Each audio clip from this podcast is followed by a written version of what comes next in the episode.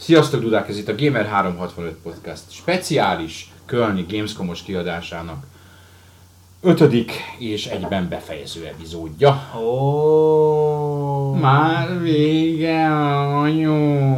maradjunk még egy napot. Na még csak a hétvégére. Meg is őrülnétek. Hát az biztos. Sóflóron kéne tölteni még egy fél napot. Aki azzal a szándékkal jön ide, hogy sajtósként, újságíróként erről az eseményről tudósítson, vagy üzletemberként ügyeket intézzen, tárgyaljon, vásároljon, vagy eladjon, annak pénteken vége a kiállításnak. Átadjuk teljes egészében a német fiatalságnak. Német A Duden, a Dudeneknek. fiatalságnak. Ma mikor végeztünk? 5 óra körül, 5 fél 6? Ez volt a legrövidebb napunk. De nem véletlen, mert amikor kiléptünk, akkor konkrétan szedték szét már a, a belső biznisz standokat. Elkezdték a szétszerelését. Tehát a, a külső része az úgynevezett show floor, ahol Ami olyan, mint a Play. ami olyan, mint a Play, Csak nagyobban. azt hiszem, hogy sikerült ezt félreérteni ott a galériánál.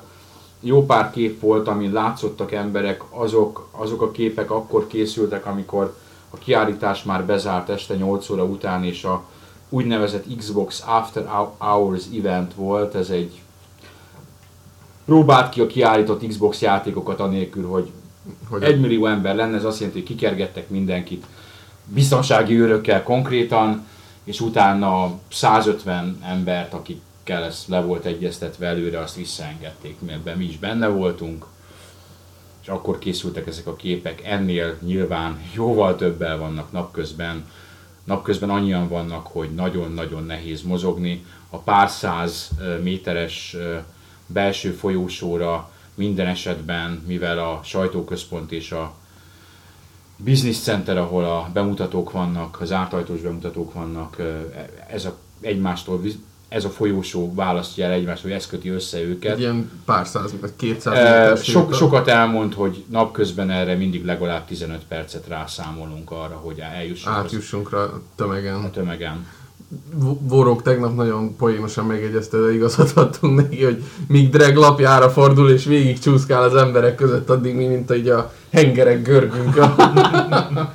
Hát Igen, igen, a- mert már, már taktikázást igényel, hogy a legjobb, legjobb, leggyorsabb úton átjuss a tömegen. És ez de nem, nem, nem hinném, hogy egyébként ez sírás, hanem ez tény, itt nagyon sok nem, ember ez nem van. sírás, csak Ez van. élvezzük Tehát képeken nem lehet teljesen átadni azt, hogy mennyire rengeteg ember van itt. Azt meg aztán főleg nem, hogy mennyire meg vannak emellé őrülve is, ami csak hatványozza ezt az egészet. Van, tehát itt, itt tényleg sok ember mozog, és különösen most, amikor a Persze ezt a helynek az ismerete nélkül nagyon nehéz elképzelni, hogy a tízes csarnokba áttették, a, vagy pontosabban betették a cosplayeseket. És a, a boltokat, például a holdfényesek is ott voltak, Igen, tök legnagyobb meglepő. meglepetésünkre magyar kép, magyar emberekkel találkoztunk a boltok között.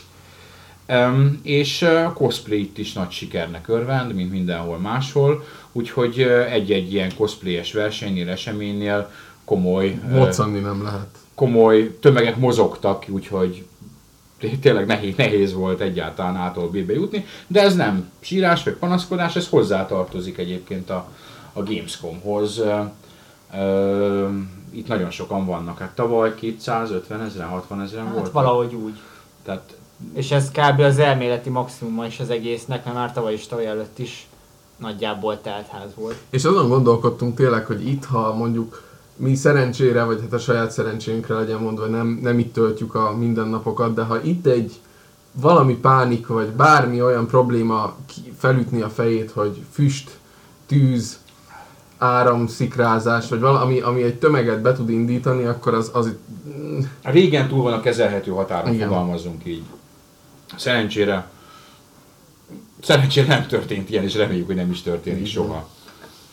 Ez a tömeg már akkora, hogy, hogy ezt nagyon nehéz lenne kezelni. Hát már az félelmetes, amikor valahogy ezek a Jürgenkék bejutnak a, a zár, amúgy zárt biznisz részbe, és az ott kia, kiaggasztott nyakba akasztókat, amiben be tudod rakni a kis személyre szóló kvázi belépőjeidet, funkció nélküli dolgokat így visítva tépnek le azokra az osztopokra. volt egy csávó, aki tíz darabot vitt és magával. rakják. Ez Ez- volt még ez egy, akinek 15 volt a nyakában. Tehát ez olyan, mint a nem tudom, mész a nyugati aluljáróba, és megruhamozod az egyik szórólapost, és egy ilyen tömböt kitépsz a kezéből. Körülbelül Mert ingyen van. ehhez tudnám hasonlítani. De nézzük, persze, de ez így, így működik, én szerintem nagyon sok minden működik így az életben. Ingyen van, lehet, hogy ő, a fiatal srác úgy gondolja, hogy akiknek ez a nyakába van, az valamiféle státuszt jelent. Nem tudom, tehát ennek megvan a pszichológiája, és mivel azért az ember így a pénteki nap végére már eléggé így, így az energia minimumán van, tehát azért ilyenkor már azt mondod, hogy jó a frankó volt, de, de, de itt eljutottál arra a pontra, hogy most már még egy napot azért nem csinálnál végig. Én most már ezen nem botránkoztam meg, hanem sztoikus nyugalommal figyeltem, hogy a fiatalember tényleg teletömte a táskáját. Bármi meg, meg teletömtük a táskánk, vagy valaki teletömte a táskánkat energiaitől, amit pofázunk. Ugyan, ugyan, ugyanabból a, a, a De ez, ez itt a fennköltebb jó. gyökérből. Ez a fennköltebb jó, mert, mert a, hát nem teletömtük, hoztunk párat, és ezt majd megkapjátok. For the greater good. Azért, hogy legyen Mit sorsolnunk, mert más le, nincs. legyen. De De valami, van, van. Ma is akadt valami, tehát annyi minden nem lesz Nem sajnos. volt olyan nagy szatyor, mint amit múlt, múltkor alig fért be a kocsiba, most így Volt egy év, amikor emlékszem, hogy kitettük az asztalra, meg köré, meg le is fényképeztük, a fél szoba tele volt. és az a, az a Hát félelmetes, hogy most most kevés volt. Tehát az, az szokott lenni általában, hogy az ilyen zárt, zárt ajtók mögötti prezinél, ha ott vagy benne egy órán keresztül a lefoglalt slotodban, és, és mondjuk valamelyik fejlesztő mellett csinálod a hands azaz kipróbálod saját magad a játékot, hogy tudj róla írni egy próbakört, akkor az ilyen egy órás hands végén kifele menet régebben adták. Tehát tavaly emlékszem, hogy szinte csak ott kaptunk ilyen cuccokat, ahol, ahol az ember ott volt és játszott. Illetőleg az Xbox After Hours-on. Most, ahol, ahol eddig kaptunk, az most valahogy mindig kimaradt. De nem bánjuk, mert már így is tele van nekünk is a Igazából- padlás, de amit ne, ami, amiből, ami nek, nektek lesz A, Frankó, a, a, pólókat. aki, aki Xbox-os, az örülhet, mert, mert abból biztos, hogy fogunk sorsolni. Igen, igazából az a vicc, hogy Abból kaptunk volna. ahol kaptunk, azok inkább ezek a kisebb kiadók, fejlesztők. Tehát a nagy kiadóknál egyáltalán nem Valami volt. miatt spórolnak. Kivéve a Microsoftnál, de ott is csak azért, mert ezek külön rendezvények Igen, voltak. igen, külön meghívásos rendezvények voltak, ahol azért még adnak, tehát ezt nem szórták, hanem De annak az, a korlátozott számú embernek az adták. amúgy standard, nem is rendezvényeken, hanem a standard Gamescom-os dolgokon szinte semmit nem osztogattak ezek a nagyobb kiadók, úgyhogy hát amit tudtunk, összekapartunk, de És a röhely az, hogy nem csak, hogy, mert ugye ez megint csak az elitista sírás kategóriája lett, még akkor is, ha mi ezeket azért nagy százalékban szét, szoktuk osztani, hogy, hogy a showflooron, tehát konkrétan a, a, a srácoknak se, a, aki bejött, jegyet vett, azoknak se osztogattunk, osztogat, nem mi osztogatunk, osztogattak. A Nintendo osztogatott egy ilyen elég gagyi papírcsákot Pikachu-val, a Volgi, A a, War ah, Thunder, igen, azoknál talán volt. de pó- Szatyor, Szatyor, talán. de talán, talán pószterek Talán voltak. poszter. Egy-két helyen adtak, tehát ahol végig, ott viszont úgy láttam, hogy a Destiny-nél talán, ha kivártad a 150 perces sort, akkor ott kaptál. Meg volt igazi egy-két hely, de nyilván mi Jó, de meg is érdemlik, Persze, Persze, aki tehát azt a aki- három órát végigállja, annak Az- az minden megbecsülésem. Hogy játszhasson 10 percet. De mi volt a mai program? A mai program az az volt, hogy engem Somosi Lászlónak hívnak és Liquida a nick nevem, téged. Géci Attila Mackó. Csető Zsolt Drag, Én pedig Lustig Zsolt Warhawk szelleme vagyok. A mai programunk az korán kezdődött, mert teg- tegnap, aki hallgatta a podcastünket, mondtuk, hogy az IE-nél már nem fértünk be a Shadow Realms prezentációra, éppen ezért ezt ma reggelre foglaltunk helyet, illetve írtak be minket a kedves hölgyek ott, és ö, megnéztük a Shadow Realms-et a Warhawkkal, ö, sőt, mivel korán, viszonylag korán reggel volt, ö, még játszani is sikerült vele. Tehát nem voltunk sokan, sikerült játszani vele. Mi az a Shadow Realms? Shadow Realms egy frissen bejelentett BioWare játék, ami csatlakozza a korunk egyik trendjéhez, a 4 versus 1 eh, kooperatív, kooperatív, kompetitív, eh, hibrid multiplayer-t eh, kínálja, ami bele van ágyazva teljesen egy hagyományos akció RPG-nek a keretei közé. Ez egy sztorival, karakterekkel, ö, saját világgal rendelkező RPG lesz, és Modern korban játszódik, és egy idegen bolygóról érkező démoninvázió, ha jól emlékszem, lesz a háttérben. Napsütéses szenárió. igen, igen, és egy olyan emberekről, akik eddig normál emberek voltak, de most valamiért a démonok érkezésével felhorgat bennük a mágus, a harcos vagy a gyógyító, és szembeszállnak ezzel a, ezzel a démoni fenyegetéssel. Epizódikus tartalmat, tehát epizódikus felépítést ígérnek, szintén korunk egyik játékos trendje, mindenki azt mondja, hogy oly- olyan lesz a játéka, mint egy jó tévésorozat, mi szerint, hogyha egy epizódot végigjátszol, akkor izgatottan fogsz beszélgetni a hétfőn a munkatársaiddal arról, hogy mi történt a, a játékban. Um, te játszottál konkrétan, te egy ilyen harcos, gyógyító hibrid karaktert kaptál. Nem lehetett választani egy gép, egy Igen. karakter, ahova leültettek, azzal, azzal voltál. Én pedig, mivel hát látták, hogy egy publikációtól vagyunk, hogy nem akartam mások elől elvenni a lehetőséget, én a, úgymond a szörny és a köztetek járkáltam, hogy egyszerre lássam, hogy mi történik. Mielőtt átadnám neked a szót, így fölvázolom a lényeget. A dolog lényege az, hogy minden egyes zónában, azt hiszem zónának nevezték őket, van egy úgynevezett Shadow Lord. A Shadow Lord az a szörny, az a láthatatlan, és az ő feladata az, hogy megakadályozza a játékosokat abban, hogy a zóna végére eljussanak, vagy a missziójukat teljesítsék. A börtönmester. E, Igen, egyfajta Dungeon Master, és olyan ö, képesség, ő láthatatlan, mindig ott van körülöttetek, tehát nekem furcsa is volt látni, hogy tényleg ott volt fizikailag, ez egy ilyen lebegő, kicsit ilyen, ilyen leech-szerű, mint a gyűrűk urába a, a gyűrű- mint a gyűrűlidércek. Kicsit úgy néz ki. És ez ott lebeg, és csapdákat lak, rak le, és ö, ö, bombákat dobál kezdetben, és ahogy a karakterek fejlődnek, ő is fejlődik, ö, új képességeket kap, többek között egy ilyen doppelganger nevezetű képességet mutattak, ami az, hogy képes átvenni az egyik karakternek az alakját, és ugyanakkor ellenségként támadni. De a játék bármelyik NPC szörnyébe beleköltözhet, azt irányíthatja, irányíthatja, annak a képességeit használ, használhatja, beleértve a úgymond a pálya fő ellenfelét is, úgyhogy a fő ellenfél harc úgy nézett ki, azt, amit nagy részt a szörny szemszögéből, vagy a Shadow Lord szemszögéből néztem, aki végül egyébként nyert, de el kell, hogy mondjam, hogy Warhawk halt meg utoljára a, a hősök közül, és uh, hogy ki beugrál, tehát beugrott a, sz- a főszörnybe, azzal harcolt, magára hagyta, csinált egy doppelgangert, magára hagyta, letett csapdákat, elég ügyesen nyomta a végére a srác, mondjuk folyamatosan segítettek neki hátulról. A mármint a bájoveresek tanácssal, nem másképpen. Nekünk nem segítettek túl sokat. Elmondták, hogy ezek a képességek vannak, ezek a gombok vannak, aztán menjetek gyerekek. Egyébként a, a nem a szörny szemszögéből egy teljesen standard és akció RPG. Gyakorlatilag 3 plusz 1 képesség, nor- normális irányítás, van dodge lehetőség benne. Igen, elég akciós. Igen, igen, igen, igen.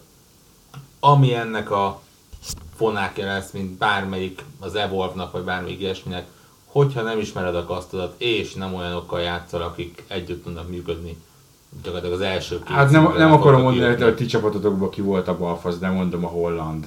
Igen? Igen, tehát én figyeltem, és az valami rettenetesen gyengén nyomta. Ez a baj ezeknek a játékoknak, hogy, hogyha nem egy összeszokott csapat, vagy van egy ember, aki nem jó játékos, vagy nem ismeri annyira a játékot, vagy nem tud ezzel játszani, akkor kvázi mindenkinek a- az élményét tönkretette. Ettől függetlenül ugyanúgy, mint az Evolve-nál, hogyha hogyha, hibá, hogyha nem szaladnak bele olyan pofonokba, amik egyébként kikerülhetők, akkor az egy igen-igen jó játék lesz. Egy szép, élvezetes, kellemes kis cucc. Mi pedig ez alatt hol volt? Annyi, hogy még ez Ja. pre- pre-alfa státuszban van, meg ilyen Isten tudja mikor fog jelenleg ez a...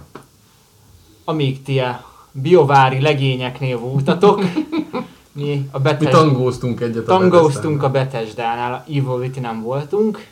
Kerek egy órát játszottunk róla, úgyhogy viszonylag sok tapasztalatot szereztünk, méghozzá ketten, tehát mi mindketten játszottunk a játéknak a közepéből, 9. chapter. ami nem tudjuk, hogy pontosan mit is jelent, de valahol a közepéből egy, egy szeletet láthattunk.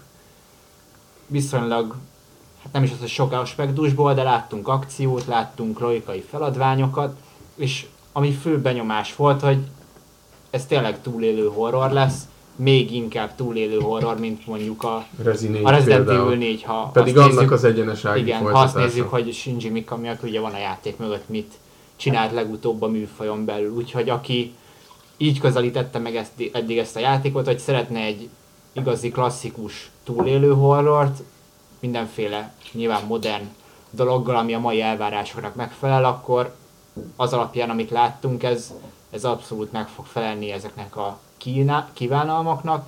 Kicsit itt-ott még clunky volt a, a dolog, tehát Magyarul Zörgedezett, egy ne- kicsit ne- botladozott Hát a... ez, ez olyan, ez sokkal kifejezőbb angolul egyébként, azért, azért mondjuk talán így, de a lényeg az, hogy még Animációkon, meg a fegyver a játékon még van mit, egy, van mit kicsit, finomítani. kicsit esetlen volt még egy-két ponton, talán ez a legkifejezőbb, főleg akkor, amikor már igazán közel érnek hozzád az ellenfelek, amikor becélzod őket, jóval nagyobb a, a mélységbeli eltérés a két kamera között, mint ami megszokott mondjuk Rezi 4 ugyanúgy a Rezi 4-nél, tehát ezt mindenképp szokni kell, meg talán finomítanak is rajta, de olyan szempontból tényleg nagyon jó az egész, hogy működik úgy a játék, balanszoltan, hogy tényleg lassú ellenfelek vannak benne, és maximum egy-kettőt rakott elünk a gép ezeken a pályaszakaszon. Viszont nekem az volt a benyomásom, és ott mondtam is a, a hát talán producer vagy designer volt Nem ott, tudom, nem tudom. mm, úgy jobban benne volt, hát nem, nyilván nem a, a lead designer, mert az a Mikami. Hát igen, a stúdió az nagy rész japán, úgyhogy Igen, és nem, nem a, nem a inkább kiadói voltak. részről volt Viszont mondtam is a srácnak, hogy azt a sztorit meséltem el, hogy a idefele úton a Rezi 2-vel nyomtuk Dreggel vitán, Dreg segített, én játszottam vele. És hogy ez a mai napig egy jó ízigvérig tradicionális konzoljáték a viszonylag ö, egyszerű alaprendszerével, de nagyon jó szekvenciális, egymásból következő játékmenetbeli elemekkel és ez abszolút visszaköszön. Tehát aki a Rezibe szerette a, a jól kidolgozott játékmechanikai részeket, a felderítés, a jutalmazásnak a megfelelő arányú kombinációt, ezt meg fogja kapni. Nem, abszolút, tehát nekem így 5 percenként villant be a Resident Evil egy remake, kezdve onnan, hogy beléptünk a, a, abba a hát házba, nem tudom, Hát kastélyba, és, és a hall az egyből De a... direkt ezért ezt Igen, a pályát ez- mutogatták, mert ez a Rezi egy újra Igen, gondolása. egyből a Spencer kúriának az első szobája villan be, és Igen. olyan játékelemek, hogy vannak ugyanúgy egyszer használatos kézi tárgyak, amikkel meg tudod támadni az ellenfeleket, akkor ott van az, hogy a lelövöd a hát nem tudom, zombik, akármiket, akkor fel kell őket gyújtani, különben ha később visszamész, lehet, hogy újraélednek. Tehát ezek mind-mind olyan játékelemek, amiket korábban Mikamitól már láthattunk. és egész jól működtek. nézett ki. Ilyen Ja. jó kis filmes Ja. effektek. Igen. Az alapgrafika az, az valószínű Prevgen, csak jó felturbózták ilyen mindenféle szaftos Igen, igen. fényeffektel, Tehát, meg ha, a ritka ID tekölt játék. tehát ha elemeit nézed, semmi ki, ezt én nem is tudtam. Igen, ez egyébként tényleg id tag mondjuk nagyon durván módosított verziója, de, de alapvetően az valóban. És egyébként, ha a részleteit nézzük, akkor nem találsz benne semmi kiemelkedőt, de az összképet nagyon jól összerakták. jó Ne- nagyon, jó kis, összkép nagyon van. jó kis effekteket raktak rá. Úgyhogy igazából Atmoszferikus. És utána láttuk a utána láttuk a Project fú, Cars. ami, ami a show meglepetése. Igen, pont tegnap beszéltünk ugye a, a War Thunder kapcsán, ugye, amit Oculus Rift-tel láttunk, hogy, hogy ez milyen jó lenne, ha az autós szimulátorokba is beszivárogna. Hát Itt akkor- benéztünk a kanyarba. Igen. Ekkor még nem tudtuk, hogy másnap mi is Oculus-szal fogjuk tudni kipróbálni a, a Project Cars-t, és hát ö, nyilván itt is meg kell említeni, hogy ez még közel sem a végleges Oculus változat, tehát még vannak hiányosságai a dolognak, felbontás, stb.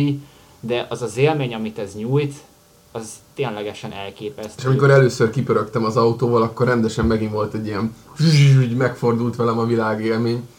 És előtte megnéztünk persze egy prezentációt is a játékról, és akkor Sőt, ott is interjút is csináltunk. Így van, és akkor nyilván elmondták, hogy, hogy igen, ez hogy mélyíti magát a játékélmény, stb. stb. De amikor úgy vagy vele, hogy, hogy a kvázi marketing szöveg az valóban beigazolódik, akkor ténylegesen ledöbbensz. Tehát amikor az Oculus-szal mész a Project Car-ba, és konkrétan belenézel a kanyarba, hogy fordulsz be, és tényleg érzed, hogy ez mekkora segítség, az, hogy ténylegesen térben érzékeled az autót, illetve a távolságot. Vagy amikor besüt a nap és elvakít. Igen, tehát a, a demo, amit mutogattak a Gamescom Hockenheimben, az direkt rájátszott erre az időjárás és napszak változásokra, és az első kör az úgy indul, hogy a második kanyarba így totálisan belesüt a szemedbe a nap. Nálam is, na már most ha ezt a képernyőn látod, akkor oké, okay, egy effektként jön le, de amikor az egész arcodat eltakarja az Oculus, és ténylegesen elvakít, az egy olyan élmény, amivel videójátékban eddig még nem találkoztál, én ezen teljesen ledöbbentem.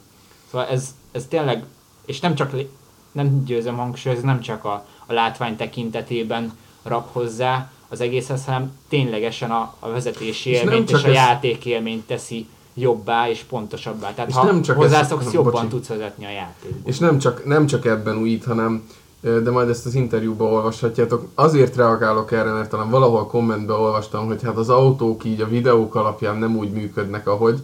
Hát a legutolsó ö, szélterelő is rezeg a szélbe konkrétan, a felfüggesztések és az autónak a, a pálya tartása, úttartása, visszajátszásokban lehet látni, hogy példátlan, be lehet hozni még Playstation 4-en is azt a menüt, ami a szimulációs dolgoknak a, a grafikonjait és a számításait csinálja, és hát a GT meg a Forzához képest ilyen négyszer annyi apró ikon villogott egyszerre a képernyőn, tehát nagyon sok apró részletre odafigyelnek a vezetésmodellnek Igen, a kialakításában. Tehát, az, az igazság, hogy és ők is ezt nagyon sokszor elmondták, és ők is ezt hangsúlyozták, hogy ezek az alap elvárt dolgok, amik megvannak a GT-ben, megvannak a Forzában, ők ezt ugyanúgy hozzák, és akkor de ők nem arra tették a hangsúlyt, hogy ezen túl milyen gimikeket tudunk a játékba beletuszkolni, hanem... Hát, hány Pokémon autót szedsz össze az 1500-ból. Hanem ténylegesen az immerziót növelő apróságokkal rakták tele, és amikor ezekkel szembesülsz játék közben, azon tényleg, hogy ahogy rezeg például a szélvédő, az apró bukkanók sokkal jobban kijönnek a pályán,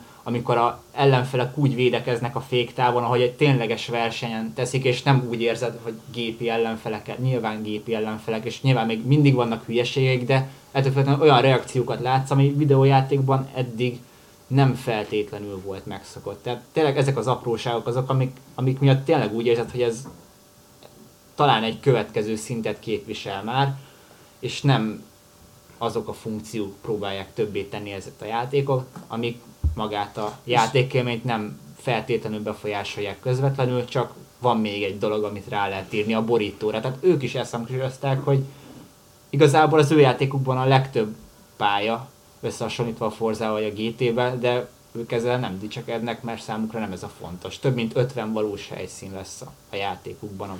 És a, a másik dolog, hogy ez is egy szuper hardcore játék, és még mielőtt nem tudom, visszaadjuk a szót, mert ugye így, így voltunk felosztva gyakorlatilag, hogy mint reggel jártuk két a... Csapatban ment. Két csapatban jártuk a, jártuk a szinteret. Ez egy szuper hardcore játék, ami valószínű nagy sikere számíthat, mert olyan dolgokat tud, amit eddig nem és sok játék. Per- persze a Slight játékokhoz ő, megszokottan skálázható lesz erősen, tehát aki úgy érzi, hogy ő azért segítségre szorul, és úgy szokta ezeket a játékokat játszani, hogy mindenféle bekapcsol, annak természetesen lesz rá lehetősége, de azoknak is, akik tényleg hardcore szimulátor rajongók.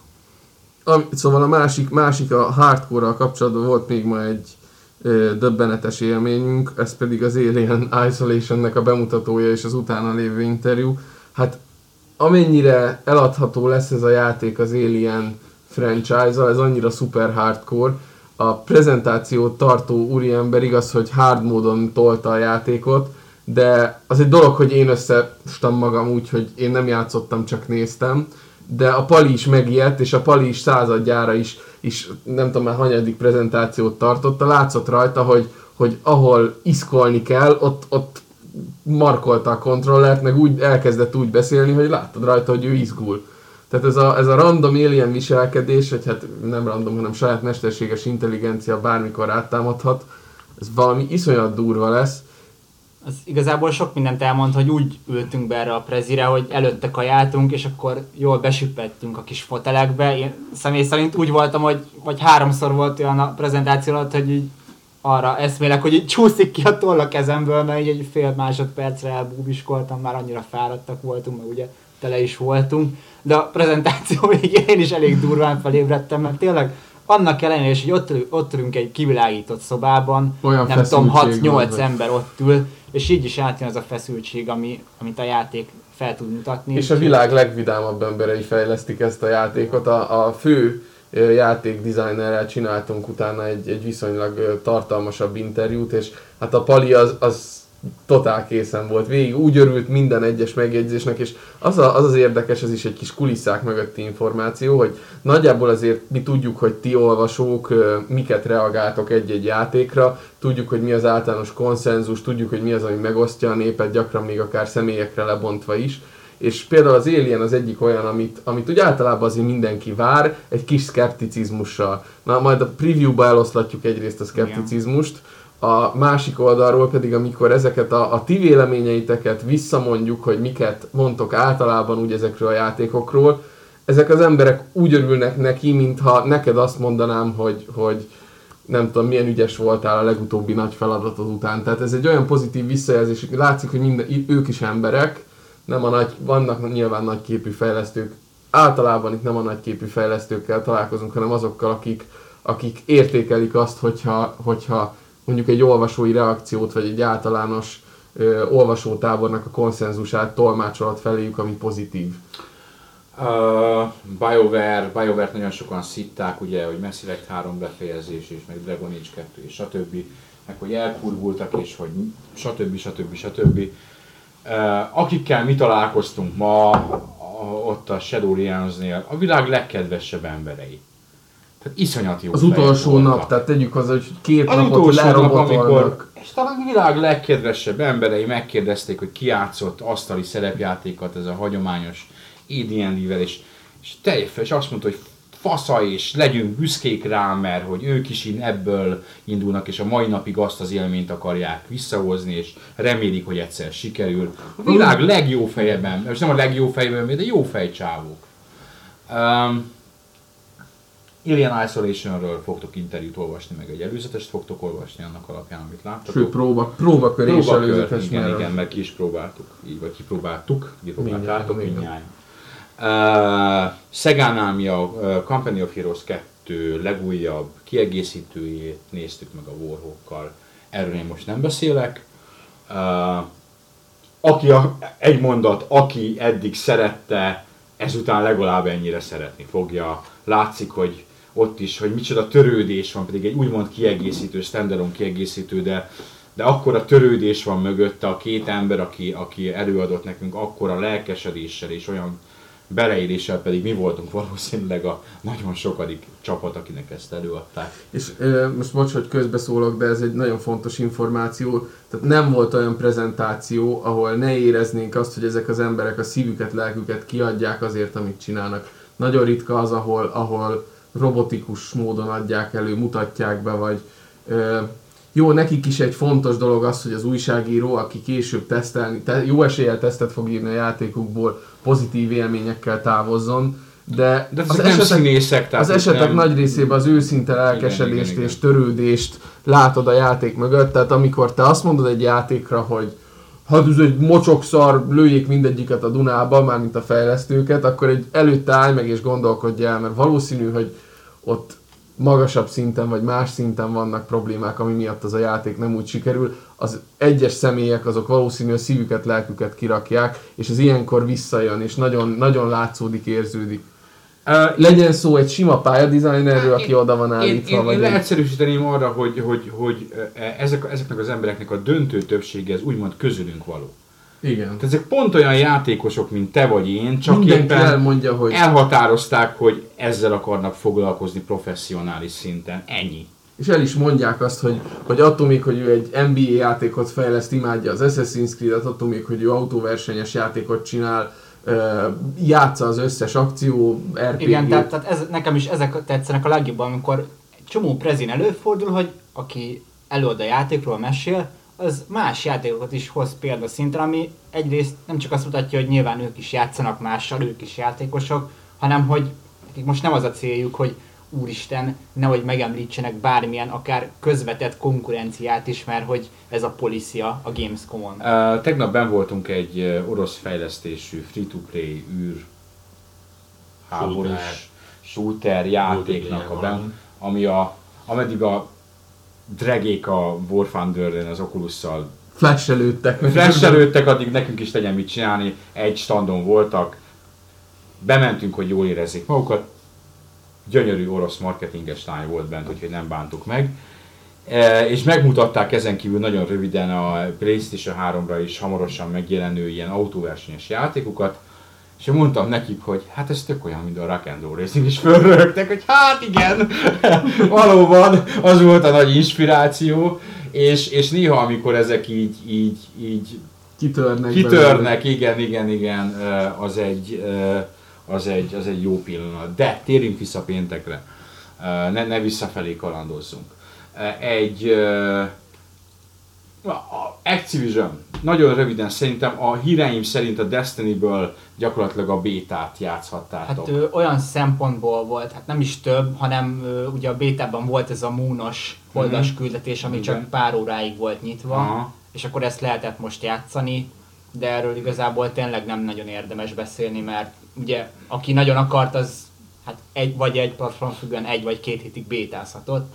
Én nem kaptatok sokkal többet. így van, én személy szerint most játszottam vele úgy először, és hát most mit mondjak, tipikusan bungie kurva jó a gameplay a játékban, úgyhogy És ez hozzájön ez a Borderlands-es Borderlands-es Nagyon. akció RPG. Nagyon. De hát látta mindenki azt a játékot. Ami még igen, itt érde, igen. érdekes sztori, hogy a joystickos kishölgy mellett ültem a, a csapatban, és hát balfasz volt a csapat, úgy így négyesével voltak felállítva a, a játék lehetőségre kiállított gépek, és balfasz voltam, mert én voltam a team leader, és nekem be kellett volna invitálni mindenkit. És nem invitáltam be senkit, a többiek meg nem csatlakoztak, hanem mindenki singleben nyomta. És szegény kis csaj, nem tudom már hanyatszor halt meg a Moon első küldetésének a főbosszánál, és így becsatlakoztam hozzá, és lovagiasan együtt legyőztük a szörnyet, és utána megköszönt. Egy úri ember vagy. Ezt szerettem, Egy igazi, ezt szerettem volna Látjátok? úri, úri ember vagy. erről, erről szól a Destiny. Igen. Jaj. Na, uh, mi a Volvo-kkal bementünk? Hát egy órát. Ja, még a sztorihoz hozzátartozik, hogy ilyen kis aranyos csaj volt, és akkor megszólalt, olyan hangja volt, mintha most ivott volna meg egy üveg viszkit, meg rágyújtott volna Így van, egy meg is volt egy cigarettát. viszkit, és utána bementetek a klotyóba. Persze, persze. Így van. Ági. Jaj, Szia! nem, az Attila nem visz senkit a klotyóba. Na, eh, csak szeretett volna. Nem, nem, nem, Nem, nem, nem kotyó. szokásaim nem tartoznak a témához. Srácok három napja ezen röhögnek. Jó, oké. Okay. Elértük a mélypontot, igen. Igen, a mélypont.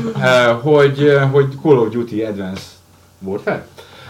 Eh, hogy eh, Advanced Warfare, igen, az, az a cím. Hát, az gyanús, hogy még a cím sem maradt meg a fejetekben, srácok. Hát, eh, ben voltunk közel egy órát.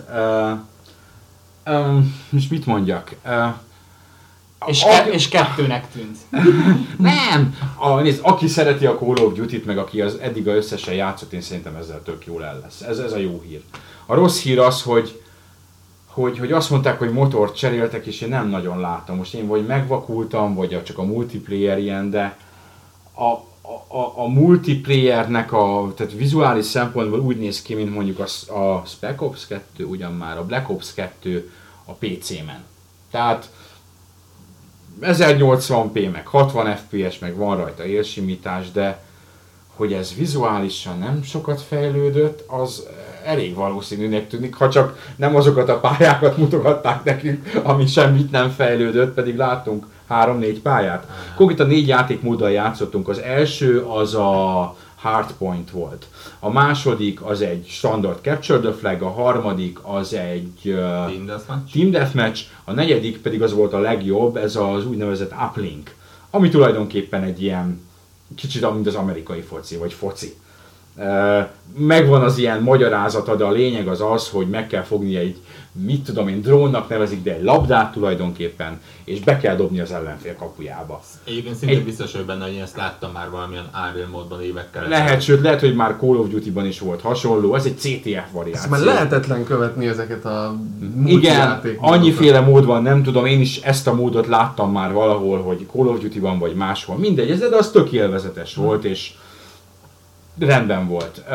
Van benne egy rakás futurisztikus fegyver, van benne konkrétan lézerfegyver, van benne egy ilyen kétkezes gépágyú, amitől úgy érzed magad, mint egy. Duke Nukem, nem? De nem, de valahogy vagy mi voltunk nagyon bénák vele, vagy őrültem pontatlan.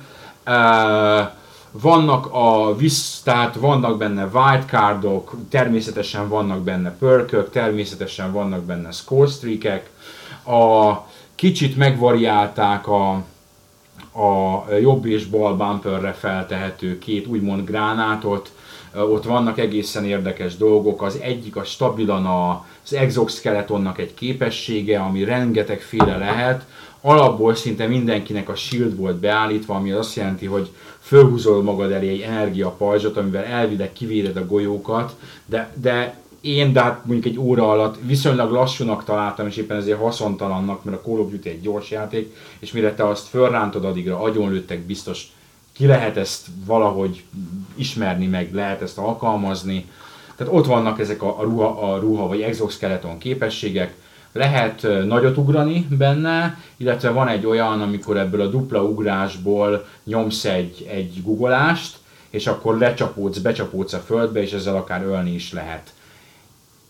Ezek az első meglátásaink, váltakozó sikerrel, mi direkt arra mentünk rá, hogy kipróbáljunk minden lehetséges eh, hát előre beállított, illetve amit be tudtunk állítani magunknak a Create Class-ba karaktert, fegyvertől függően szoptunk vagy nem szoptunk. Uh, jó pörgős Call of Duty meccsek voltak, nem volt vele semmi probléma, de nem ez lesz az az év, ahol a sorozat alapvetően megújul multiplayer szempontból. Akkor se, ha ezt ígérték. Nem hinném, hogy nem tudom, hogy ezt Nem, ígérték, ezt azt ígérték, hogy az exoskeleton hoz bele némi változást, ez igaz is, mert például épületekre sokkal könnyebb feljutni, tehát té- tényleg nagyot ugrik. Um, és ezek a pajzs képességek pedig, vagy pajzs exoskeleton képességek pedig hozzáadnak valamit a multihoz. Ennyi. Um, nem voltunk lenyűgözve. Hát igen, főleg azután én viszonylag ritkán játszok multi játékkal, de éppen a Titanfall-ba igen sok órát belenyomtam, és azért erősen lehetett érezni, hogy megtetszett a fejlesztő csapatnak az a játék. Mind az exoskeleton képességek, gyakorlatilag a, a robotokról levettek egy-egy képességet, és azt belerakták. Hasonlít. Jó, hát mennek mindig az aktuális trendek után. Miket láttunk még apróságokat? Már utána már a nagyobb címeket talán letudtuk, Így van. Viszont olyan apróságokat is láttunk, ami nagyon tetszett mindenkinek. Hát annyira nem mindegy. Volt, nem mindegyik így van. Megnéztük a Shadowrun Online-t, ami egyébként egy rövid prezentáció volt, kicsit úgy éreztük, hogy lezavarták. Mint mindenkinek, amikor megkérdezi, hogy hogy tetszett, azt mondjuk, hogy sok sikert és meg remek, szuper, hajrá. Eljöttünk, egyetértettünk a Warhawkkal abba, hogy ez bukásra van ítélve. Nem megyek bele, hogy miért. Uh, Harry se volt valami nagy szám, ez a Techlandnek ezt a... néztük meg utoljára Harryt. Harry ez kifejezetten gyengének tűnt. Ez a Techlandnek a fantasy Dead Islandje kis túlzása. Nem, mert jó a lineárissal. lineáris pály, egy ilyen pálya víz. Tehát olyas, mint a of Forest, a Dead Island-et, meg a Dark Souls-t kevernéd, és akkor nagyon nagy túlzással mondtuk a Dark Souls-t. Nagyon de, nagy túlzással. De gyakorlatilag ilyen szörnyeket kell milli harccal. Inkább olyan, mint a Heretic. Heretic Hexen, ezek Heretic. Hexen, de azok valahogy stílusosabbak voltak. Ez ilyen kicsit láttunk belőle egy fél órát, ilyen kicsit se íze, se bűze. De mondták is a srácok, hogy itt ezt se a Call of Forest, se nem a Dead Island-es csapat csinálja, hanem ez egy viszonylag új team. A környezet jól nézett ki, tehát konkrétan a hegyek, meg a völgyek. Hát a Vanishing of Ethan Carton után. Jó, jó, jó, de azt, azt a végére hagyjuk. Uh, uh, Igazából ez, ez úgy jött ezzel a játék, ugye ez elég nagy átalakuláson ment át, mert ez egy kisebb címnek indult, még az előző generációra. Mhm. Aztán egy csomó mindent átvariáltak, meg kibővítettek, tehát például ö, mágia nem is volt benne eredetileg. Mhm. Az viszont És- ilyen heretikes volt, hogy ta- ilyen... Ah, tényleg, tényleg, a tényleg, tényleg az az érzés az embernek, hogy ez talán kicsit túllő azon, mint ami... Hát nem is az, ami a koncepcióban van, nem, mert a volt egy koncepció viszonylag egyszerű eredeti koncepció, de és nem- megpróbálnak beletuszkolni én, én nem érzem, hogy tényleg egy kellően jó játék lenne benne. Tehát ugye az egész lényegében a harcról szól, de nekem ezek a maga a harcon belül a karakter interakciók, ahogy harcolsz a csontvázakkal, Kicsit valahogy, volt. valahogy nem jött át. Az az Visz- érzés, hogy ez, ez mennyire Viszont aki, lenne. aki a Dead Island-et, meg úgy alapvetően ezeket az ilyen visz- kicsit középszer, de egyébként jó játszott, tehát játszhatónak tűnt, a nagy gáz nem volt vele, csak Nagy nem lesz, nem volt vele. nagy gáz nem volt vele, csak nem lesz kiemelkedő, aki szereti az ilyesmit, az ezt is szeretni fogja valószínű. Egyébként biztos, biztos tartalmas Tudom, lesz, sok testeszabás van benne. Egy meglehetősen egyszerű first person Hack and slash. fan, dark fantasy hack and slash. Egyébként nekem így néhány óra elteltével valamiért iszonyatosan Skyrim ugrott be belőle. Valahogy ez a furán fogja a fegyvert, mint hogyha nem teljesen FPS lenne. Csak hát nincs mögött a Skyrimnek a... De nincs mögötte, de konkrétan az ugrott be, hogy a- az ellenfelek életerő mutatója, meg a emberkének a stamina mutatója, és szinte egy az egy. Tényleg amúgy, val- valahogy nekem is olyan deja Hát vu a érzés Dead Islandben volt. is ilyesmi van, tehát hát ezek, ezek már ilyen egymástól átvett dolgok Szerintem jobbra-balra. 30 szóval többet vesztegettünk rá, Ja. mint amennyit kell. Ja, egyébként nem feltétlenül, mert szerintem ez bizonyos szempontból egy hiánypótló cím, tehát hasonló nem nagyon van, mert ugye ez a Dead Island tök más irányvonalat képvisel a téma tekintetében, de mint játék nem tűnt túl meggyőzőnek. Még bármi lehet belőle. Tehát ez- Titkos, titkos, hogy szoktuk mondani, guilty pleasure. Bűnös élvezet, de egy ilyen laza, lehet. egy laza, laza. Nem tudom, lehet, mivel ez volt az utolsó dolog, amit megnéztünk, én ott már az energia minimum És a voltam. srácok is talán ott voltak a legfáradtabbak. Remélem a kedves nejem nem hallgatja. Tízszer annyira lekötött a külső marketinges lánynak a 9, 9 per 10-es lába, mint a, az egész Harryt. Um, Volt jó meccs. Aztán voltunk igazán kicsi játékokon is. Uh, Juju! a Juju! Juju. Juju, amin a, a, a, megkaptuk a, a konf, nem a egész Gamescom-nak a, a megalá, nem megalázás, nem megalázás volt, de oda, oda tettek a nagypofájú köcsög játékújságírók. A helyünkre lettünk téve, pontosan én, mert én, én voltam a nagypofájú köcsög.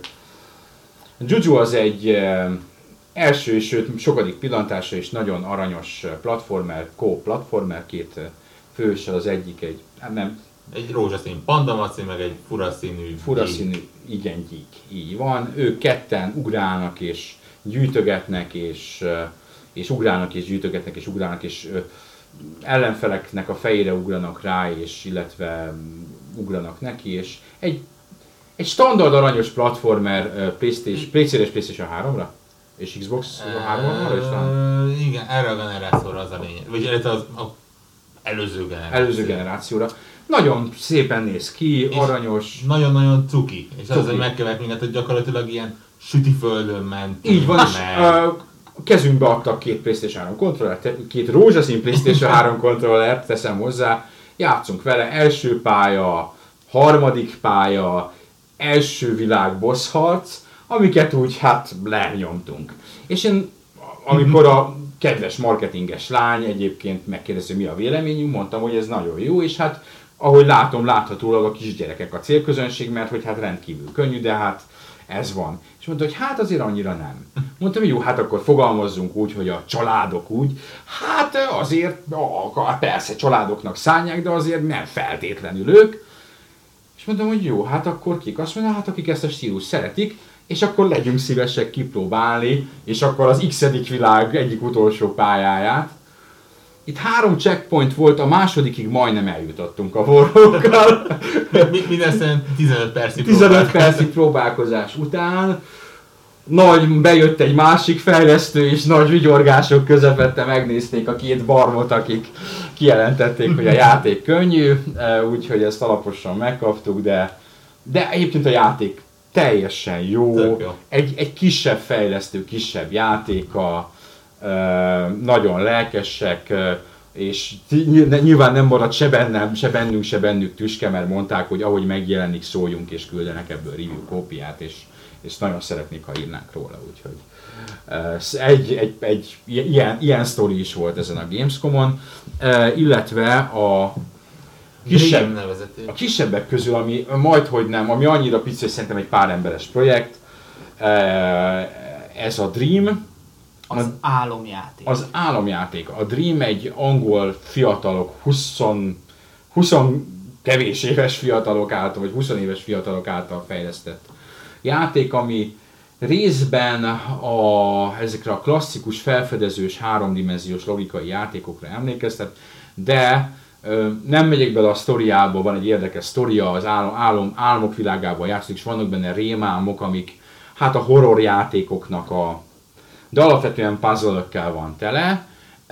Magában is jó, egy Unreal 3 motoros játék, magában sem néz ki rosszul, de a játékot úgy tervezték, hogy azt Oculus Rift-tel illik és különöképpen kell játszani. Amennyire azt mondtuk, hogy FPS-hez nem illik, Uh, felfedezős FPS-hez tökéletes. uh, hogy milyen lépcső? Te tudtad? A, Esher. az SL lépcső. Van benne egy, amíg azt mondják, hogy direkt ez az Oculus Rift inspirálta ezt a pályát. SL lépcsők, aki nem tudja, hogy mi az ez a... Önmagába Az forduló. önmagába, az Inceptionben lehetett látni ilyet SL lépcsőket. Az önmagába forduló lépcső struktúra, és van benne egy ilyen pálya, ami Oculusszal, Jézus Atya, Úristen, tehát és ez egy FPS, és nem játszottunk még soha Oculusszal, úgymond FPS, hát ez nem FPS, mert nem shooter, de egy first person nézetből játszott játék, és uh, uh, még úgy is, hogy még az új Oculus verziót nem támogatta, hanem csak a régebbit. És még ezzel együtt is olyan élmény volt, hogy uh, és itt van, ami, ugye, amikor kvázi vége lett ennek a demónak, a srác nagyon jó fej volt, mert még 10 percet beszélgetünk általában a VR-ról, mert ők tényleg VR fejlesztő, akik egy kifejezetten Oculus Rift játékot csinálnak. És ő is azt mondta, hogy szerintük is ez, az, ez a, tehát úgymond ez a jövő, tehát ez egy, ez egy nagyon nagy jövő előtt áll az egész, és ha esetleg az eddigi podcastjainkből nem jött volna le mostában, szerintünk is. Szerintünk is ennek nagyon komoly jövője van, de azt mondta, hogy ö, ki kell fornia, ö, beszélt a Morpheusról is, ami szerint egyébként technológiai szempontból egy sóhajnyival jobb, mint az Oculus, ellenben vannak hiányosságai más téren, de azt mondta, hogy ez itt még meg kell találni azokat a pontokat, amíg a gyermekbetegségeit kinövi ez az egész, és azt mondta, hogy azzal együtt, hogy ők ezt csinálták, és mi ezt láttuk, és mi elmondtuk neki, hogy láttuk a War Thunder-t, meg hát ti láttátok a, a Project Cast, és azt mondta, hogy azok tök jó élmények, meg szerinte ez is egy tök jó élmény, meg amit ő látott, az is tök jó élmény, de higgyük el, hogy létre fog jönni az, ki fogják találni azt a majdhogy nem sajátos játék stílust, ami az Oculus, illetve a VR szemüvegekkel egybe fog forni, és azt mondja, hogy akkor lesz egy nagy robbanás, amikor létrejön az a játék, vagy az a játék stílus, tehát lesz egy cím, vagy pár cím, ami hirtelen megnyitja a kapukat, és akkor, akkor aztán bum. És én alig várom, hogy ez megtörténjen. Ráadásul utána, még nem sok játékot láttunk utána, de pont amit utána láttunk, ott is azt mondtuk, hogy ah, tök jó, tök jó, egyébként is tök jó, beszélünk is róla, de és milyen jó lenne ez Oculus-szal. És mit mondott, mindegy, ez vagy, és, és az utol, majd sorrendben nem az utolsó, de élmény tekintetben talán az utolsó párhuzamos látogatásunk az a Nordic Games-nél volt, ahol ti a Vanishing of Ethan Carter. Darksiders 3-at? Ja nem. Unfortunately no. Nem, Vanishing of Ethan Carter-t, ami hát sajnos nem a gyönyörű lezárás volt a Gamescom, mert a Hellraid az ezután következett, de hú, atya úristen, tehát ledöbbentünk azon a játékon. Ugye egy igen ö, egyedi, vagy hát újszerű technológia áll az egész mögött. Neve, nevesen az, hogy befotóznak tárgyakat különböző pozíciókból, és van egy szoftver, ami ebből nagyon precíz 3D modellt csinál, ezzel megkönnyítve a modellezők munkáját, és ezzel hát ezt a szót találtuk rá a legjobbnak, hogy egy organikus, tehát egy természethez nagyon hasonlító, természetesnek ható környezetet alkotnak, és mindezt fejeljük meg fű, bokor, falevél, és nem tudom én milyen animációkkal, baromi nagy látótávolsággal, baromi jó térbeli köd és egyéb effektekkel, pára effektekkel, Igen. mindezt Unreal 3 alapon, Így ami van. pszt, natívan támogatja az Oculus-t, ezt is megtudtuk a fejlesztőktől, nincs bejelentve, de hogy mivel Unreal Engine-nek a legfejlettebb verzióját használja, ezért rádugod az Oculus-t, és valószínű működni fog vele. Ö, olyan döbbenetes látványt kaptunk, hogy nem győztünk pislogni, és maga a játékmenet is egy baromi friss dolognak tűnik. Felfedezed a környezetet, ami Twin Peaks, Stephen King és Lovecraft novellák és egy kis elemvéknek a keveréke, és a vizuális látomások, az egészen beteg vizuális látomások és a visszaemlékezések keverékében fedezel föl egy ilyen erdős, folyópartos, tópartas, ilyen észak-európai vidéket, ahol eltűnik az Ethan Carter, a kisfiú, és egy nyomozó utána megy, aki pszichikus képességekkel rendelkezik. Igen, ez tipikusan az a játék, amire elsőre ránézel, azt mondod, hogy na jó, még egy ilyen belső nézetű áljáték kis felfedezéssel. Nem, mintha D-Rester 2 lenne, Igen. vagy valami De hasonló. nem, mert ahogy néztük a prezentációt, láttuk, hogy ez a játék ától zég minden egyes kis apró pontja egy saját önálló koncepció mentén lett kitalálva, és tényleg a fejlesztők, akik amúgy fun fact, a volt People Can Fly,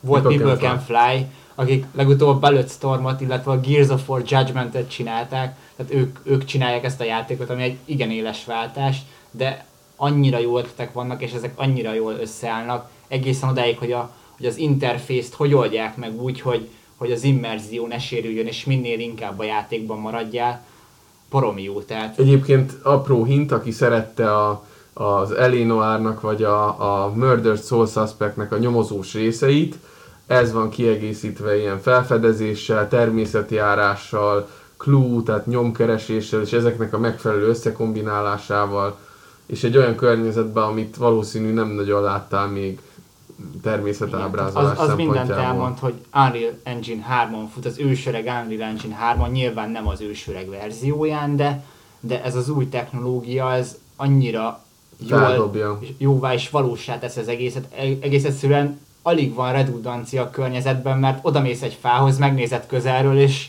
Körbejárod, és, és az egy fa, nem egy generált igen, valami, hanem olyan, egy mint, olyan, mintha kézzel lett volna megtervezve. Egész egyszerűen. Nagyon, nagyon Úgyhogy abszolút pozitív élmény volt ez nekünk. Úgy, úgy mentünk oda, hogy oké, okay, ebből még bármi lehet, mert nem A sokat srác, a srác úgy belőle. vitt be minket, hogy már húzna a picsába, és Igen. legalább egy cigit hagy szívjon el, amíg, amíg bemutatja. Tehát ez is ilyen, hogy már, már a hat órája folyamatosan prezentált, és mondta, hogy olyanoknak, akik hát így majd elaludtak, meg közben a telefonjukat nyomkodták, meg oda mentünk, hogy oké, okay, imádjuk az LMV-ket, Lovecraftet, a Twin Peaks-t, a, a természet ábrázolást játékokban, és mondjuk a People Can Fly munkáját is tiszteljük. A srác így kinyílt a szem, hogy tényleg így körülbelül mi voltunk ma az elsők, akik, akik úgy ültünk be oda, hogy Úgyhogy ha, ha neked is ezek közül van olyan, ami szívedhez közeli, akkor ezt a játékot jó eséllyel kedvelni fogod, mert tényleg ott a Twin Peaks-es környezet, az Elénoárból a nyomozás, az LMV-ből az, hogy apró jegyzetekből össze tudod állítani a sztorit, és, és így tovább. Á, minket is ért meglepetés, mi a- az új Aquanox játék, az Aquanox, mi az alcíme?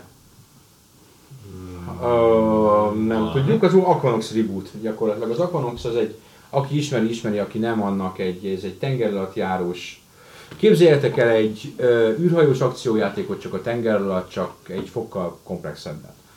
A jövőben saját univerzummal a Földön játszódik, de És akkor ezzel bejelenthetjük, hogy lesz új Aquanox. Így van, ugyanis ez, ez kvázi, ők nem jelentették be, hogy lesz új Aquanox, hanem csak úgy ott volt a játék, és bementünk, és illendően bemutatkoztunk, ahogy szoktunk, és közöltük, hogy mi a gamer365.hu eh, magyar oldal, magyar videójátékos weboldaltól jöttünk. A válasz erre az volt, hogy az ennek akkor beszélhetünk magyarul. Eh, A játék producere eh, mutatta be nekünk az új Aquanoxot, aki eh, egy vajdasági magyar srác, rendkívül szimpatikus volt, és azért nem megyek bele az új Aquanoxba, mert ő egyébként holt lelkesen a végén beszóltak neki, hogy most már álljon le, mert már bont, a szó legszorosabb értelemben bontják a standot, és vége. Ő rengeteget mesélt nekünk arról, hogy nagyon nagy rajongói ő is, és személyesen, személyesen mások is a sorozatnak, és megpróbáltak egy reboot, valami újat, de azért mégiscsak a, az eredeti hagyományokat követőt csinálni. Prototípus mutatott ők, nagyon-nagyon korai fázisban vannak, ez a játék legkorábban 2015 végén jelenik meg. És Uh, szintén Unreal 3-at használnak még, módosítva át fognak térni Unreal 4-re, módosítva, baromi jól nézett ki. Amikor így bekapcsolta a lámpákat a víz alatt, az olyan volt, mintha egy ilyen dokumentumfilmet nézni a tévében. Abszolút elszállt, beszélt a srác, és közben el, elszálltak, elúszkáltak előttünk medúzák, és így ülten és bámultan, és van az, mint egy akváriumban. Olyan, olyan apróságokra odafigyeltek, hogy például a homokot, tehát az, az, a tenger alján föl lehet verni, és az így letisztul, és annak külön fizikája van. Hát másfél éves kutatómunkát végeztek az egészhez, Igen, iszonyat de- hardcore módon állnak A, hozzá. a, amit a srácok mondtak, hogy mennyire sokat dolgoznak egy játék, vagy mennyire beleérik magukat a készítők, ugye ez a srác konkrétan búvár oktatói. El, elkezdett búvár órákat venni, hogy megtudja azt, hogy milyen a víz alatt tartózkodni, és eljutott odáig, hogy azt mondta, hogy túl van a 200. merült óráján, és búvároktatói képesítése van már. E, úgyhogy, e, úgyhogy ez egy ilyen, ilyen, ilyen nagy lelkesedéssel készülő projekt. E, nagyon jó nézett ki, amit mutattak, szerintem remek ötleteik vannak. Erre, ha nem is konkrétan most, de a közeljövőben vissza fogunk térni, mert azt mondták, hogy heteken belül lesz valami gameplay videó után ebből a prototípusból, tehát tudnak ilyesmit mutatni, és fizikailag közel vannak hozzánk, tehát akár személyesen, akár máshogyan tudunk interjút csinálni velük. Ez egy nagyon ritka dolog, hogy, hogy egy ilyen nagyon ígéretes projekt itt van a közelben. Vissza fogunk térni. Az Ethan Carter, a, az Aquanox, a Witcher és még jó pár hasonló cím alapján számomra a Gamescom egyik nagy tanulsága, hogy Kelet-Közép-Európa rulez. Olyan játékokat vizuális szempontból mindenképpen, de egyébként is olyan játékokat csinálnak, amit sok nyugat-európai meg amerikai stúdió megirigyelhetne. Az XYZ szuper bevételeket produkáló franchise 7-8 éve nem képes vizuálisan megújulni, ezek a kis kelet-európai stúdiók pedig olyan eh, technológiai ugrásokat végeznek, ami, ami megdöbbentő. Tehát ö, tegnap mond, ugye a Witcher-t dicsértük, és, és nem, nem, nem lehet eléggé dicsérni a Witcher-t, ö, hogy az hogyan néz ki, és, és, és mit csináltak vele, de hát itt az Iten Carter, ami szintén egy lengyel stúdió, vagy itt az Aquanox, ami egy, egy vajdasági, javarészt vajdasági magyarokból álló stúdió. És ami még ö, trendnek mondható talán, és ehhez egyébként kicsit kapcsolódik is, az az, és egyébként tök örömteli, hogy talán megint jöhet egy kis fellendülés a, a hardcore játékok számára. Mert ha azt mondjuk, hogy egy Gamer 365 ki milyen játékot vár szavazást, egy Witcher 3 meg tud nyerni, ami egyrészt, amint láttuk, tehát felmossa a padlót nagyon sok játékkal, másrészt egy olyan franchise, franchise, franchise-ról beszélünk, bocsánat, ami hát pár éve senki sem Lassúval érdekel, kellett fogni tehát, az tehát mind, mind tudjuk honnan indult ez az egész, ez Igen. egy nagyon jó irány. A másik az, hogy tényleg kezdenek bizonyos műfajok, amik a alapvető tulajdonságaikból adódóan hardcore nevezhetők, és a horror játékok tipikusan ilyenek, az elmúlt évek kínálatra visszanézünk, hát túl sok horror játék nem jelent meg. Most meg idén mi volt a Gamescom, ott volt az Evil Within, ott Until volt az Dawn. Until Dawn, tehát csomó ilyen címet láttunk, és mindegyikben ott van a potenciál, és ott van az Alien Isolation is szintén horror játék, és végre megtalálták azt, hogy hogy lehet egy ilyen, ahogy beszéltük róla, tök hardcore játékot eladhatóvá tenni. Mert mögé raktak egy, egy, egy Alien ö, licenszet, és hirtelen a hardcore és a, és a népszerű franchise az találkozik, és talán így egy eladható, mégis szigorúan videójátékként vizsgálva egy igazán értékes terméket szülhet. Úgyhogy én remélem, hogy ez tényleg ez nem csak ö, úgy csapódik majd le, hogy milyen jó hardcore címek voltak a Gamescom-on, amikből aztán végül 500 ezer példány fog fogni- fogyni, hanem ezek talán tényleg sikeres Szuper játékok sikeres lesznek. lesz. Benne van a potenciál. A harmadik tanulság pedig az, hogy eh, Lesz negyedik is. hogy azok, akik azt mondják, hogy, hogy, hogy ez a jelenlegi Next Gen konzolváltás nem elégítette ki őket, többet vártak. Azt mondom, hogy lehet, hogy igazuk van eh, egyrésztről, másrésztről pedig én úgy látom, hogy, hogy és most nem csak a konzolokról beszélek, a következő generációhoz valahol itt van, itt kopogtat az ajtó előtt, és a fejeden fogod viselni. Ezzel szerintem egyetértnek mindnyájan. Ez olyan jó végszó lenne, ha nem akartam volna még egy dolgot mondani. Mondjak, vagy már nem, hanem hagyjuk ezt meg végszónak. Nem, nyugodtan mondjad. Hát ö, nagyon érdekes volt, hogy ahogy azért csak mászkáltunk kinn is egy picit, mert nekem kellett ajándékot venni, meg egyéb dolgok, tehát kellett nézelődni ma is a, a standok közepette, hogy aki nem cosplayes ruhába volt, mindenkin triforszos sapka, triforszos póló, ö, Geek extra költözet. geek öltözet, tehát olyan póló, amin ilyen hipergeek minták. Én imádom. Half-Life logó. Half-Life, nem még csak a Half-Life az hagyján, de mert az, az minden évben vannak ilyen szuper geekek, de tehát a kis csajoktól kezdve a douchebag Jürgen felnyalt hajú majmokig mindenkin hirulos pólók voltak, Super Nintendo-s pólók, tehát ez a, ez a retrós geekség, illetőleg a, a, a Super Geek videójátékos témák, amiket te megnézel, és második gondolatra esik le, hogy ja, ez a nem tudom én milyen játék, nem tudom én milyen frakciójából, a nem tudom én meg spéci karakternek a hobbija, tehát körülbelül ilyen szintű geek pólókkal van tele a Gamescom, tele a, a Jó, de Mackó, most a hipsterségnek miért ne lenne egy szubkulturális lecsapódása?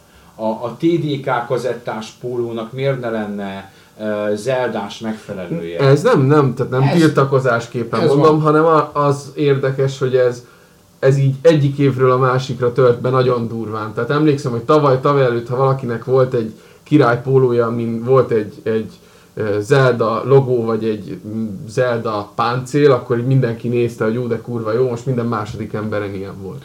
Mondom továbbra is egy, egy kulturális jelenség, ez a hipsterség, lecsorgott szubkulturális szintre, és onnan egy-két év múlva, de inkább egy év múlva, mint két év múlva, le fog csorogni oda, ahová való a klotyóba. Úgyhogy Úgyhogy- eltelik még három év, és ismét föl lehet úgy venni egy zeldás pólót, hogy igazi nerd vagy. Úgyhogy vagy elrakom a, vagy elrakom a saját nerd pólóimat, vagy majd a fórumban megbeszéljük, hogy ki veszi meg tőlem. Nem, tedd el, a, szed- tedd el a szekrénybe, és három-négy-öt év múlva ismét föl lehet ezeket venni. úgyhogy- Ismét a halálmetálos pólóim fognak előkerülni. Ez van, ez van, sokan megélték már ezt, és most a, mi- a, a videójátékos generáció van soron. Ettől függetlenül összefoglalólag teljesen pozitív élményekkel, és a, azt mondom, hogy a, a, Különösen ez a pénteki nap, ez... a, a természetes fár, az ilyenkor természetes és a nagyon kevés alvásból fakadó fáradtság ö, ellenére ö, én teljesen pozitív energiákkal feltöltődve távozom, és ö, ahogy Mackó mondta, sokszor úgy megyünk ezekről a ját, kiállításokról, vagy ilyen hosszabb rendezvényekről haza, hogy ó, hát most elegünk van, nem akarok Egy videójátékot hónapig ne lássunk, ne lássunk játékot. Na de most- Hazamegyek, és valamit elő fogok venni. És ez, ez több, nálam is előjött, hogy igaz az utóbbi időben nem sokat játszottam úgy saját kedvemre, de most valami, valamit megkívántam én is. Ja. Habos kakaó és más dolgok mellett. E, Így van, tehát ez egy abszolút, abszolút pozitív, és, és tudom, hogy, hogy ennek lesz negatív visszacsatolás is bizonyára, hogy belebuzultunk abba a kurva részbe. De nagyon-nagyon sok év után olyat láttam, vagy láttunk, ami alapvetően új volt.